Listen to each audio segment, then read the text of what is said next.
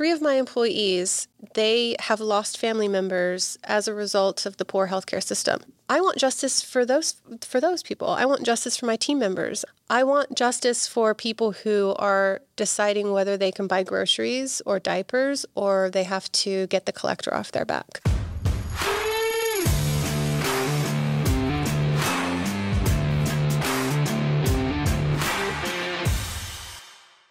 Hey, what's up, guys? Spencer Smith here, host of the Self Funded with Spencer podcast, sponsored by Pareto Health, ClaimDoc, and PlanSight. Enjoy today's episode. I turned 40 this year, and that really helped me because now, like, I don't know about you, you're 41. Yeah. When I turned 40 this year, I was like, finally, I don't need to care anymore. Like, I have, I've passed that little Well, tell my wife road. turns 39 in January, so I'll see how she feels Yeah. at 40 if she feels the same way.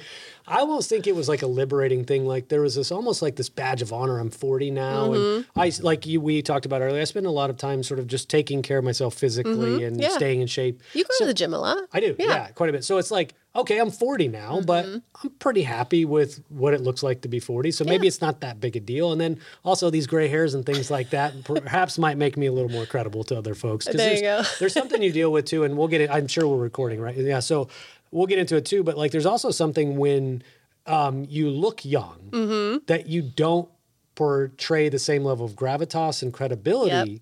And so you start fighting against like, well, they just think I don't know what I'm talking about if I look too young, right? So Yeah. the beard has been prevalent for the last couple of years, hopefully trying to make it where you go, hey, listen to me. I kind of I've been around enough to know what I'm talking about a little bit. But That's so funny. I feel like it's the opposite for women in our industry. I feel like you have to look a little bit older to be taken seriously, and women have to remain younger to get the attention they need to be taken seriously. Mm. Isn't that interesting? Because you're right. If you had some more gray in your beard, the most obvious conclusion would be you've been doing this for a long time and you know exactly what you're talking Right. about. right. It's it's weird how It's that really works. interesting point. Yeah. hey, Epiphanies with Emma Fox. That's what we'll call this episode. Pareto Health is the manager of the largest employee benefits group captive in the United States. And it's also now the main sponsor of the Self Funded with Spencer podcast. I chose to partner with Pareto Health for three main reasons. Number one, their dedication to improving the world of health benefits. Number two, their mission to reduce volatility and to make self funding simple for mid sized employers. And number three, the strength and scale of their program. With over 2,300 member groups and more than $1 billion of stop loss premium under management, Pareto Health is the most robust solution of its kind in the country, period. Stay tuned for more information because I'm sure I'll be featuring them on an episode of the podcast very soon. Visit Pareto Health at paretohealth.com or follow them on LinkedIn to stay up to date on the latest news and developments. Let's go ahead and kick off our, our episode officially. So I think chronologically, I'll release the episodes in order. That way, we're not oddly referencing things that are in the future and people can't follow along. So Okay. Emma, you were you were on in the joint episode Yeah. uh, earlier today. We got a little bit of who you are, but obviously we conscientiously decided to hold some of that back for right now. So Emma Fox, why don't you introduce yourself to the audience and then give us some of your your backstory? Sure. Um, I am a lot of things, but as it relates to my business, I am a partner at a at a firm, and we're a very different firm. We we do things very differently. We work only in transparent environments. A lot of people say that they do that, but I don't lie very well. And truth is really, really, really important to me. In fact, I find it physically difficult to to not be uh, honest. And what I do at work is just I, I tell the truth. I tell the truth about the healthcare system. I tell the truth about my experience. I was a carrier rep for uh, large insurers for most of my career, over a decade. Um, and I witnessed a lot of stuff. And it was hard for me to continue to perpetuate uh, an untruth in those roles. And so what I do now is I'm completely liberated. I work for myself um, alongside my husband. And so I just get to tell the truth every single day about what's going on in my business. That's awesome. Well, we had a chance to hear the David and Emma's story together, Mm-hmm. um, which I think is obviously still being built, right? The story is in, in real time. But I really wanted to be conscious about having a, a sit down with both of you because then we could really get the backstory and know who you are and what you believe. And I, I feel like you guys disagree a little bit, Yeah. which is great and probably a positive thing um, at net. But then that I want to hear, you know, your perspective on healthcare versus David's, and then we can shape sort of how we how we view that uh, together. But how did you get into healthcare in the first place, or what we consider the healthcare industry? Uh, it was completely by accident. I actually moved here from England. My Yeah, my I was going to ask you about that. Yeah, my so- family's from England. I was born in Bristol, which is in the southwest. And uh, when I was 18, I, I moved to the States by myself. Um, no particular reason, actually, other than I just I wanted to go somewhere else. And I needed a job. So I went to a staffing agency, easiest way to get a job. And they placed me at an insurance company, you know, admin position. It was actually in the life insurance claims department. So a little depressing, Uh, processing life insurance claims all day. It, it was, it was, not on purpose, not even a, a little bit. But Where in the states was this? this was in Oregon. Oregon, okay. Yeah. Um, I I just did really well. I had a knack for understanding the nuances of insurance and policies, even though I had no experience with it. And so from there, I just kind of moved to um, ancillary benefits, right, like dental and vision. Understood that perfectly, and then ended up in actual health insurance. Okay, well, I got a couple questions uh, about this. So, one, you said you, uh, you didn't detect my Texas accent. So, No. how did you get rid of your Bristol? Okay, I'll tell you the truth. I got rid of it on purpose, and I'll tell you why. Okay. And I don't want to offend anybody, but there is nothing more aggravating than being face to face with an American and having them mimic your accent the whole entire time that you're trying to have Yeah, a yeah, conversation. And I was I'm actually from the south of England, which is not unlike being from the south here. And so my I had a very thick and unique accent. And sometimes people couldn't understand me. So I did phase it out on purpose to try to fit in. How Uh, did you do that, though? I, I listened a lot and I grew up watching a ton of American TV. I watched a ton of American mu- movies. They're very prevalent where I'm from. Uh, so it wasn't hard. I mean, we do the same thing, right? British people make fun of you guys. Oh, I was going to say, I was going to tell that exact. I went, so I played soccer growing up, and in college we had a, a British uh teammate of mine. He was uh, from Lewes, which is just outside of Brighton. Mm-hmm. And I remember going over there and spending a couple weeks with him and his his girlfriend at the time. Her American accent that she would do, she's like, "I want a cup of coffee and a donut," and that's how that's what she thought Americans Yes. sounded like. I'm sure that's watching New York-based cop TV Yep. shows or something. But I thought it was hilarious to hear somebody from England do an American accent to my face and make fun of Americans uh, as if we all sounded like that. It's funny the first few times, Yeah. but then you're trying to get through everyday life at the grocery store or you're trying to interact with someone somewhat seriously. And it, it's funny though, because there are so many accents in life that you would never, Mm-hmm. ever mimic for fear of offending someone. But American accents, English accents, they're they're up for grabs. I Well, and there's a novelty about it because Yeah. we don't hear them every day. Right. I'm, I'm totally guilty of doing that exact same thing. I can switch it on and off Yeah, whenever yeah, you gotta just bust it out Yeah. and confuse me here. But the other thing I want to ask you is coming to the states and seeing this thing we call U.S. healthcare. Like Yes. initial impressions. Like, what did you think about it? I didn't interact with the healthcare system until I got into a car accident. So I was working in insurance already. Uh, didn't quite understand it. I was still in the life insurance uh, realm at that point. But I actually got into a hit and run. Someone hit my car, drove off. There was no insurance involved. But at the time, I was pregnant and totaled my car, Mitsubishi Eclipse. Very cool vehicle for me. And uh, yeah, they were they were sweet. It totaled my car and I had to go to the trauma room. So the ambulance shows up. They're asking me. And it's so funny because I hadn't been in the states all that long, and they're asking me like, "Who's the who is the last president?" And who? And I'm like, I, don't don't, know know. um, so I go to the hospital. I'm kept under observation for a while. I ended up being okay, but I uh, I did have some injuries, and then a few weeks later, and I had an employer group health plan. It was pre ACA, so there weren't as many limitations like the out of pocket max and stuff. And um, then the bills started coming in, and I had not seen numbers that big before. You know, we've got like a trauma room bill and an ER bill and a physician's bill and a lab bill and a follow up bill. And I was making like, I didn't even know what the minimum wage was back then, but it was not enough to cover all of that. And so I carried that debt probably for 12 years and I eventually gave up. And keep in mind, the whole time I'm building my career and I'm working with insurance carriers and I'm figuring out paycheck to paycheck do I pay this hospital this collector? And then the collector sells it to another collector and you just Yeah. can't track it. Yeah. and you're like how much of this is interest versus the medical debt?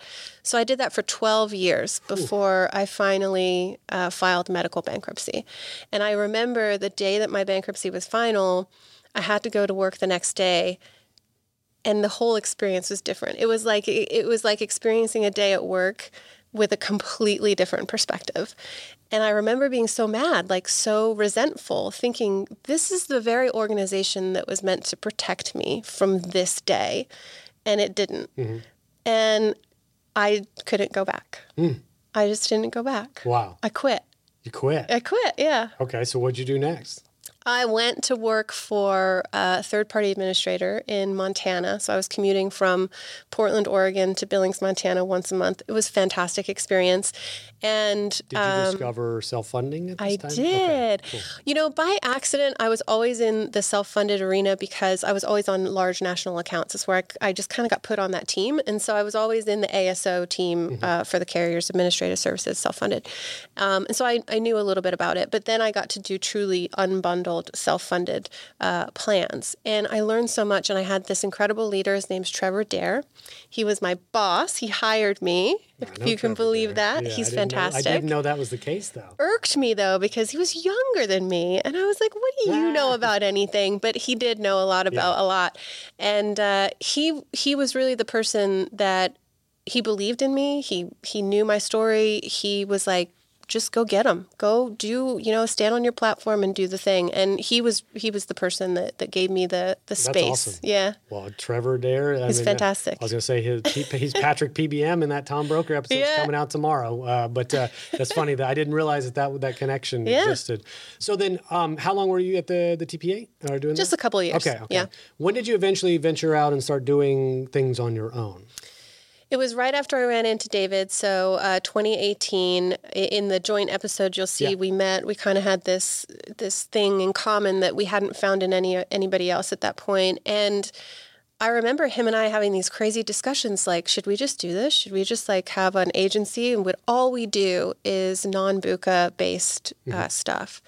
And I was at a point in my career where I was like, why not? I think I think we could do it. And that that was the year that YouPowered was formed, and we've been doing it ever since. That's awesome. Yeah. What did you think about entrepreneurship at first? I was terrified. Were you okay. terrified? Yeah. I didn't know what the heck I was doing. It, interestingly, my father is an entrepreneur, but I learned nothing from him whatsoever. Okay. Okay. Clearly, wasn't paying attention. And I didn't know anything about what I was doing. I leaned very heavily on David's business skills, which thankfully he has a lot of. Um, but I've I've grown tremendously in the last five years. Oh, I can only imagine. And one of the things yeah. I think we'll cover here in a moment is just the association uh, that you uh, formed, and I want to hear all all about that. But uh, you know, this notion of being an entrepreneur, and then obviously you've got your own identity, right? And then you, but you're doing business with your husband simultaneously. Yeah. And we, I think we covered it on the previous episode. Your day in the life of Emma yes. and David is pretty pretty intense and busy, yeah. and those things like that. But then, have you been able to sort of retain who you are throughout all that? And do you think maybe building businesses is giving you an opportunity to sort of build? Uh, I'm so glad you asked me that. No one's yeah. ever asked me that before. And I'm glad you did because I struggled with that so much okay. when he and I first got together. He is such a prominent mm-hmm. and polarizing figure in our industry. And he's not like that at home at all, by mm-hmm. the way. He's completely opposite okay. uh, at home. But it was really hard not to to exist in his shadow for a really long time. And we talked about this before the episode started. The amount of people that mistake me for his account manager or his secretary. How, how is that possible? I, have never Still. thought that in my life. So how? Why is? Why do people think that? I don't know. Maybe because I grew up in account management, they just okay. assume but yeah, I, I felt, I mean, I've had a couple of moments of crisis where I thought, I, I don't think I can do this because I'm sacrificing my brand and my reputation because he's so much more powerful than me verbally. Mm-hmm. And, um, you know, I just, I ended up talking to a few people. I have really good friends. Nancy, Nancy Giacalone and mm-hmm. Susan Combs are two women who really got to me and said, you, you, you need to stand your ground. And I did that by uh, launching things that were important to me without asking him to participate. And that was that was a new thing too because we had YouPowered together, and so it felt like everything we do um, subsequently would obviously be together. And so I had to kind of shift out of that and be like, well, not really. I could do whatever I want. I don't have to do it with David. So I started doing stuff not with David. hey, that's the easiest way yeah. to say just sort of self-identify, right? Is, yeah. is to do, so one of one of those things I think we should talk about now is the association. And yeah. so why don't we just define what we mean when we say that first, and then we talk about what you built specifically. Sure. Um, the association is for healthcare advisors. Some people call it uh, AFHCA, or you can call it AFCA. AFCA, okay. Um, It's really a group of members and solution providers who are committed and willing to prove that they are transparent in their business dealings and maintain good ethical standing in our business, which is not easy to do. Um, but there's quite a few of us. It's been growing pretty steadily. What do they do? They have to get a tattoo or something? How do they prove that they're? They.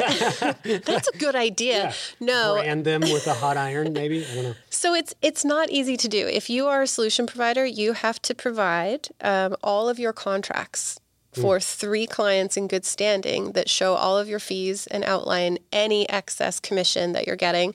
And it has to be uh, verified by our entire board of directors. We have a very talented board. And if you are uh, a broker, it's even harder because as a self funded advisor, you have to submit every contract for every component of your self funded health plan on a minimum of three clients in good standing that show all of your fees outlined. Okay. Now, unlike David, I don't believe that fully insured brokers are bad. So there is a way for fully insured brokers to get verified too, even if you get commission. What we care about is that you're transparent and you disclose it. Mm-hmm. Uh, that's the only thing the association really does. It's it's the core of what we do. I guess not the only thing. Um, we verify that an advisor is transparent and is disclosing their compensation. So that leads to my next question. So why an association? Why was this model appropriate for what you were trying to achieve? Well, first, I wanted it to be a nonprofit. Um, it's not something that I wanted to get rich off of, and not something I thought I could get rich off of either. Um, and I also didn't want it to be mine forever. I, I don't believe that stale leadership helps anything. So mm-hmm. it was important to me to be able to pass it on. Um, an association because I wanted to be able to expand if we wanted to into politics and into lobbying. Okay. So we have a couple folks on our board who are very astute uh, political insiders that we could leverage further down the road. So an association made more sense from that standpoint. Okay. And then in terms of the folks that want to join the association, what are some of the things that they'd be seeking by being accredited or validated, if you will, in your association?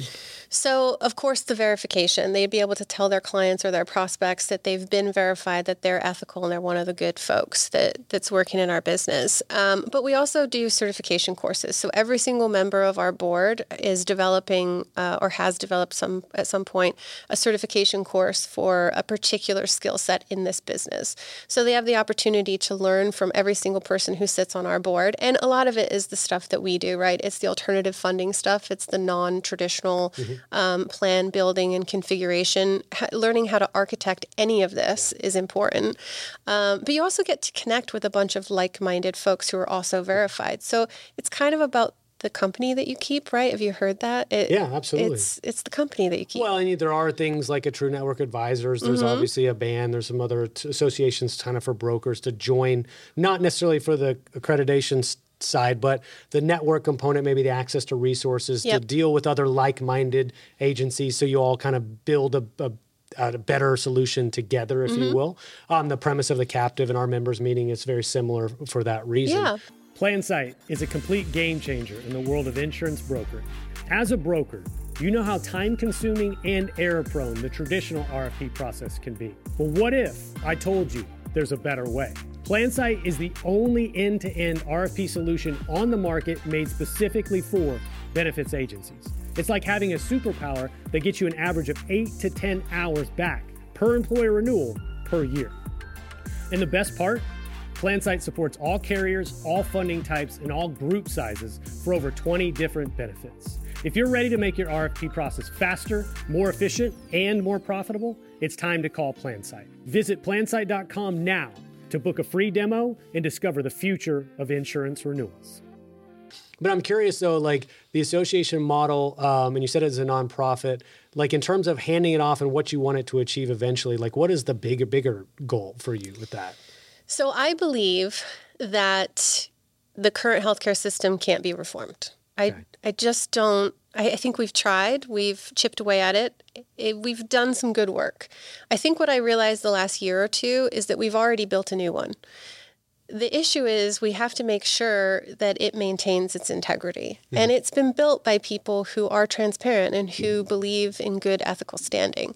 And so my worldview is that if we can connect as many employers as possible with these advisors mm-hmm. who are verifiably transparent, we'll do good work. It'll it'll figure itself out as we continue to build it. And because these are the advisors that are building it and working in it. So the goal really is to continue to to grow this network of advisors who are verified so that we can succinctly say to an employer, this is Spencer is one of the good guys and we recommend that you work with him. Yeah. And then we know that Spencer is is getting access to all of those tools and resources that will help them exist in this parallel healthcare system and have better outcomes and spend less money. One, it's one of the, yeah, it's one thing to say he or she is one of the good guys or gals, Right. But then give them the tools available so that they are actually doing what Right. they espouse that they're going Yeah. to do, right? Which is that is where you get that network effect because the outcomes start to build upon themselves. The referrals it reinforces probably to the consultant, I assume as well that I am doing good work. I should continue to pour into this and get Yep. better. And you know, I, I could see where that would have like sort of a compounding effect. But why, if you don't use the word reform our healthcare system, what do you think it needs to be instead? Because you've got this parallel thing you've built, but what should the existing, what should happen? Is it an implosion? What what should we do with it then, in your mind? So the first symposium I hosted at the very end, uh, as I was saying farewell to everyone, I said I want everyone to go away and think about it, and I want all of you to envision that we blow up the current the current system, mm-hmm. and it's in pieces all around you. I want I want to know what pieces would you keep, mm. what pieces would you throw away, what would you bring in from outside. And uh, I want you to email me what you think those answers are. And I think I got two, maybe three emails. Nobody really hmm. knew. Everyone had kind of, you- we were talking about it at the symposium, everyone had kind of an idea. Here's what I think. And Jeff Gold, do you know Dr. Jeff Yeah, Gold? he's so I think I did I reference him earlier on the DPC talk. Yeah. I don't think I mentioned him by name. Yeah. He is the grouchiest uh, direct primary care physician, but he's probably one of the most insightful. And he embarrassed me on a call a few years ago. I was having a, a coffee break phone call, and we were discussing just the potential of universal health care. Would it work in the US? Okay. And we had uh, someone on from Canada, someone from England, and someone from New Zealand discussing it. And he sat very quietly and he watched the whole call. And at the end, he raised his hand, and uh, you never know what's going to come out of Jeff's mouth. So I was like, okay, hi, Jeff. And he said, Emma, I just don't know how you have the audacity to have uh, this whole discussion about universal health care without asking a single clinician what they think. And while I was embarrassed, I also couldn't argue with him at all. I thought, gosh, why don't I ask doctors what they think? And so I started doing that. A few years ago, I started asking doctors. And for me, it's clear that the only thing that will fix healthcare is restoring the doctor patient relationship Yeah. without anybody in between it. Um, so that's what we work on. And right now it's DPC. I think there's room for that to evolve. Yeah. Um, I wish that we could create an inclusive healthcare system that was free of insurance completely. I think the DPC model would actually work well um, for things above and beyond DPC, the the membership model. I think there's some work to do there, but that's kind of that's kind of where I'm going with it. Well, don't let me forget. I want to come back to what are some of the other pieces that are brought up, but I do want to continue down this line of discussion with DPC. What else would you do it? How would you level up DPC to be able to handle more comprehensive style interventions than not just your typical primary care? So I think it already exists. It's just about putting the pieces together, Okay. which is, I think, what I'm kind of doing in a way. But if you think about it, we have direct primary care right now that takes care of the primary care uh, stuff. Everybody knows green imaging, Dr. Uh, Kristen Dickerson. She can refer you for your imag- imaging that you need. Uh, we know that most labs can be done in DPC offices or independent labs that are cash pay or, or membership fee. And then right here in your backyard, you have uh, North Texas Team Care, Dr. K, who runs uh, his clinic, his surgical uh, center on a very similar model. Yep. And in my head, I'm like, why don't we just connect all these pieces? And if we connected all these pieces and, and we figured out what that what does that really cost monthly? And could we do a sliding scale for folks in lower income areas? We could literally create an entire healthcare delivery system, a clinic, a hospital mm-hmm. that never has to file a single piece of insurance. So then the question is, okay, how do we replicate that in the same place so that you can have all the pieces together? When I even ask the question on top of that is, what do you retain from the existing system, right? If there are pieces that were scattered about and you would pick them up, you ask that question. Mm-hmm. What were the pieces that do seem viable to continue to use? The people. Okay. Yeah, that's. Okay. I mean, some of the technology. I will give uh, Kaiser is a good example, right? Uh, they're they lean to the good side, but they have state of the art uh, hospital systems. They leverage technology in their surgeries. Now we see everything being done laparoscopically, but we also forget that that takes an incredibly skilled surgeon to operate on someone laparoscopically. Uh, in fact, it takes a lot more skill to to do that than operate on someone openly. So I think we keep all the people, we keep the clinicians, and then we restore their relationship with patients, which is what they all went to school to do in the well, first so is place. the problem really the insurance then? Yeah. Okay, so then what do we retain insurance to do? Because like David was talking about in his episode, and I would be in agreement with him that insurance in its original form or what it was supposed to do is a catastrophic Mm-hmm. style situation. That's why you purchase insurance for something that is totally unforeseen, an extreme amount of money, and it's there to protect you in that type of Mm-hmm. event. Home, your home burns down as an example. Total your car as an example. So how do we apply that to healthcare and restore it for the way that it was supposed to be used? I think your question has a multifaceted answer, but something that you would understand. Think about aggregate stop loss. Mm-hmm. Is it expensive? No. But is it effective if you need to use it? Yes. Yeah. Right. Yeah. So it's not all that different, right? If if we're pooling the risk as we do in mm-hmm. stop loss and captives, which is a great strategy for some people, I, I view it kind of as the ag insurance that you hope you'll never need. It's cheap, it's affordable, but it's it's for when it goes real Yeah. badly, Yeah. right? I think you can deploy something really similar to that in the healthcare system as long as people are getting the crucial primary care that they need. That includes mental health resources.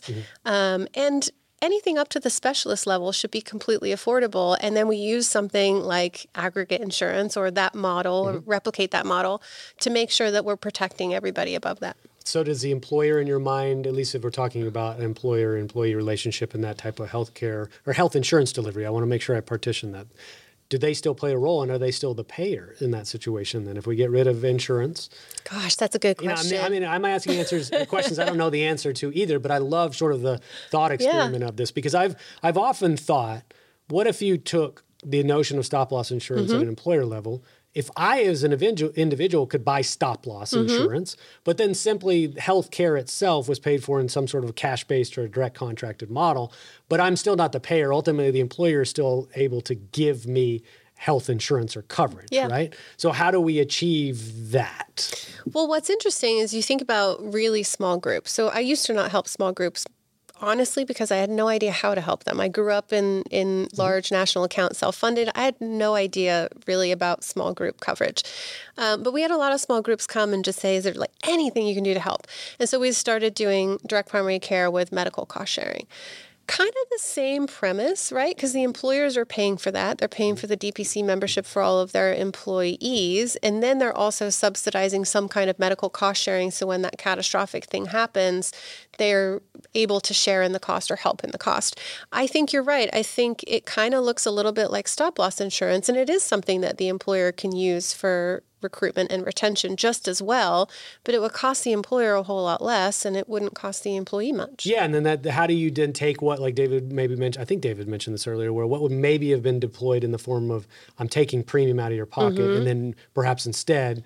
Because we've cut costs so much now, there's more going back into your paycheck. Yeah. And more is coming in the form of wages. I don't think, I don't think people will. It'll be very hard psychologically for them to decouple employer providing health insurance, right? Like, Yeah. and so if we could make the form of health insurance more optimized, but still the employer ultimately is providing that as a benefit, Mm-hmm. there's this expectation in today's world that that's being provided as a benefit. Yeah. But so I think you have an, an angle that you like to take that is a little more regulatory or legislative in nature, Mm-hmm. perhaps might involve more of, I would say, I don't know, the government or perhaps Yeah. involvement of a political solution. So what would that look like to you? What needs to maybe be taken from the private sector in your mind and put into the public realm? I wish that we didn't need government to do this for us. Okay. Um, my stance is that we need less government involved, but the reality is that that's not going to happen. They're already incredibly involved, and so we need to be leveraging the relationships we have to get them to do good things. And if you look at uh, mandating reimbursements, for example, what they did in Maryland. Was it perfect? No. But it had amazing effects on the cost and quality of hospital services in Maryland. If anyone's uh, not I- familiar, I, guess I'll- I'm not familiar. So could you Okay, that a so bit more? in Yeah. Maryland, some years ago, uh, the government stepped in and mandated the amount the hospitals are reimbursed for for services. Okay. And so, what that did, in my opinion, was forced hospitals to become cost efficient because now they can't afford complications or readmissions or uh, you know overcharging because they're only getting a specific amount of money back for services no matter what. It was not a perfect system. Again now we're mandating what the hospitals can get back which is not all that different than how medicare works mm-hmm. right? But what the experiment really showed is that hospitals have to now control their margins in order for them to make money, which meant that they had to control their costs it also improved quality almost by accident because the higher quality care has less complications, less readmissions. It, it kind of proved that if we mandated what a hospital could get for the services that they render, we could control the cost of healthcare. I don't know exactly why we haven't put this in every single state, but I think there's a viability there. If we had a DPC for all, which I think we've talked about a couple times today, we gave DPC to everyone just so that so that regular Americans can get primary care. It's yeah. not that much to ask. Mm-hmm. And then we mandate how much a hospital can bill or receive after that. I think everyone would be better off. But the problem with that is that we have this other entity that's kind of poking their nose in, which are the insurance carriers. And mm-hmm. so it again, the answer to your question is probably multi-layer. One, it's ambiguous, right? And I, yes. I, this is where this is where we all have to live in the healthcare uh, industry is that we have yeah. to live with a world that's ambiguous to a degree. Mm-hmm. And one of the things that I, I think I gravitated towards self-funding and stop-loss insurance, especially, is that there was no right exact answer. Yeah, you had to be confident in your ability to come up with what you believed was the best right. answer. But I could be swayed one way or the other with new evidence or somebody giving me a different perspective. Mm-hmm. But ultimately, you have the tools and the evidence at your disposal, and you have to make the best recommendation based on that that mm-hmm. information. There is no right answer. It's not like right. two plus two equals four. No. Right? We don't get that in our world. And not so you here. have to accept this at all.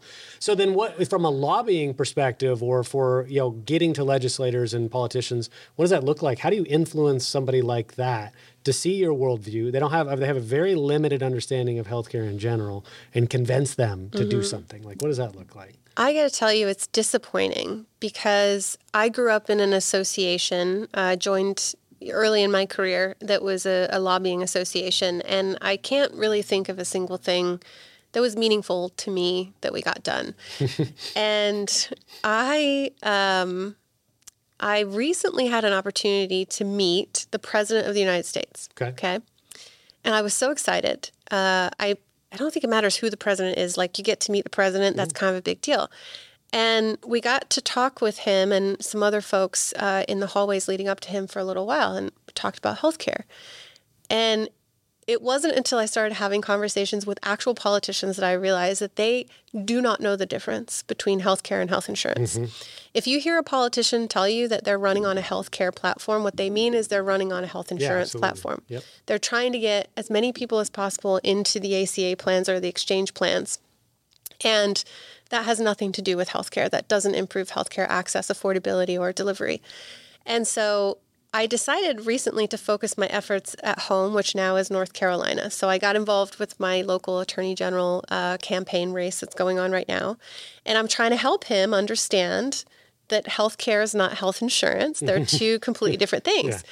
But the problem, to go back to your question about having these conversations on, on a political level, is that you got to start from scratch you have to like undo what they believe is health care, which is really health insurance, and Mm-hmm. That's a long. That's a long game. That's a long play. Well, how much time do you get with them? And even if they have enough time with you, how much do they really truly understand? And what I always question is, a lot of the legislation seems to have good intentions on the surface, mm-hmm. and then once it actually comes to fruition, whether it's through a bill or something like some other type of reform, often stuff, other stuff gets mm-hmm. inserted in because of other yep. political. And you're like, wait, this is what this isn't what we wanted, but yeah. I believe the intention is still good, but the outcomes themselves don't always match with what the intentions are. Yeah. And so it's like, is the political realm the most efficacious realm to go down, or do you just let them?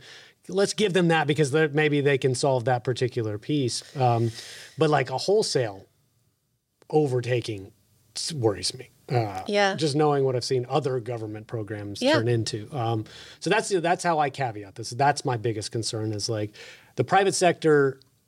I, I believe will solve it, um, but I think don't think the incentives exist right now mm-hmm. to get it solved fully. Right. Um, but that's just me. I mean, I'm just kind of waxing a little bit with you philosophically, but ClaimDoc is a medical claim auditing and member advocacy company. We provide fiduciary services to employer sponsored benefit plans and allowing them to create an environment where we ensure that the benefit plans are being charged in a fair and reasonable basis.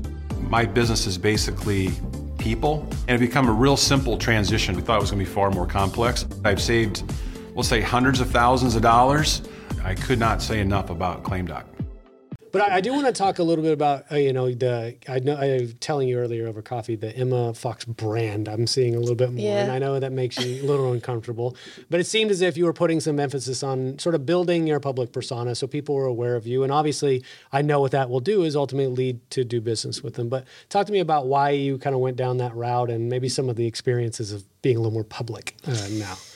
Um, I went down that route because I feel like I, I love LinkedIn. I'm on LinkedIn a lot. I love uh, brokers and folks in our industry, but I feel like we're not reaching the right audience. Mm-hmm. And I knew I had to reach consumers and employers, which is, is tricky to do. So I started looking like, you know, oh, HR conferences, but HR are not the folks that are really making the decisions. And mm-hmm. so I decided I really needed to get in front of people, just regular people. And so I did hire a publicist for a little bit. It was super overwhelming. Um, what does it look like? What what is a publicist? I mean, I know what publicity looks like, but like, what are they having you do, or how are they? Yeah, you need to do this and this and that. Like I want, I always wonder. She's fantastic. She's incredible. Um, what they do is they identify opportunities where you can be in the public eye and kind of give your message.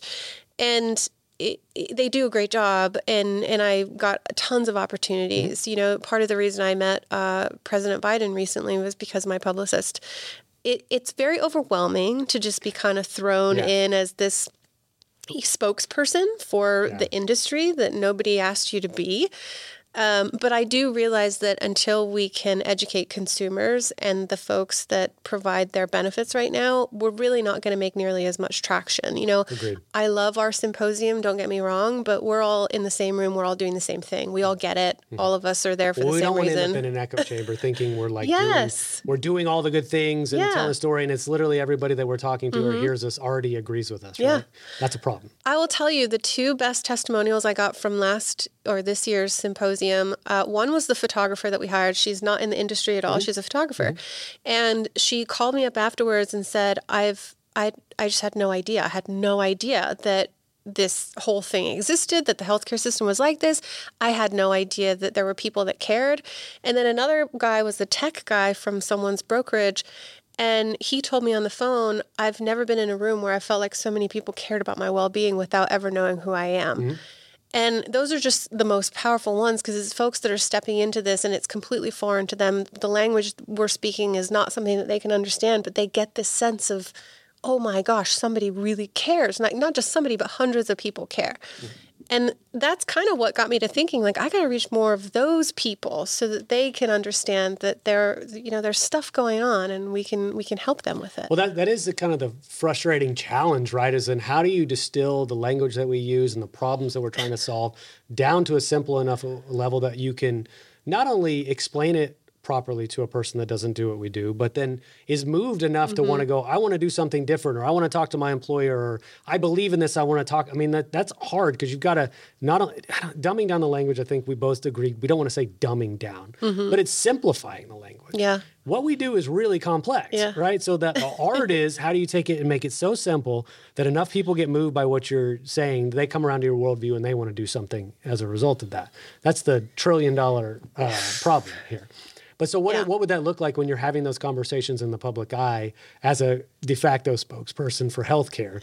Like, what did that look like? What kind of conversation? What were they asking? Probably very basic questions. I yeah, assume, right? Yeah, and a lot of people are confused as to as to what's what and who does what and what what is a primary care doctor and and what is their scope really. We get a lot of pushback on direct primary care because people will say, well, all they can do is primary care. That's not true. Depending on what kind of physician they are, even even people physicians who work in primary care have different designations. They might be able to to do something slightly different mm-hmm. than you know a, a DO and a, a MD are are different.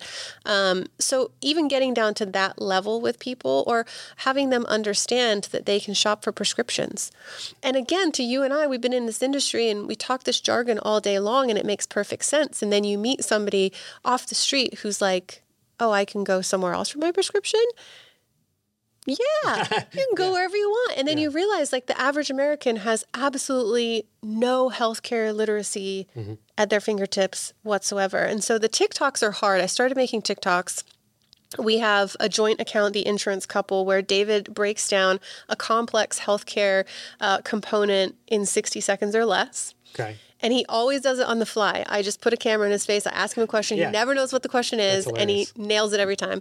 And then I do TikToks that are uh, I, I, just share healthcare facts. Um, you have to you kind of have to talk to them like you're talking to your children. Mm-hmm. If my 13 year old doesn't know what I'm saying, I re record it and I re record it and I re record it until he kind of gets it. Mm-hmm. And then I'm confident that an average adult will get it.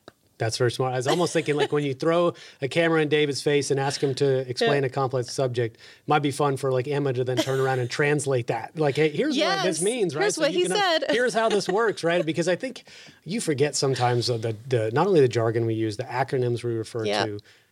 I lose train of thought all the time, right? I'm like, wait, what do you, what is care navigation or care navigation again or advocate? I mean, like you just, uh-huh. there's so many of the things. Do you ever do that thing where someone throws out an acronym to you and you're like, oh yeah, and then you're like googling it? Oh, of course, yeah. I'll just nod on the podcast and then I'll look it up, look it up later, but just try to skirt away from, away from it. But I think I do think what you're describing, what you're doing with the TikTok, hopefully what's being done with the podcast is mm-hmm having conversations regularly, hopefully pulling people into this mm-hmm. world to say, hey, this can be interesting. The people in it are interesting. The people in it are good and mm-hmm. want to do good things.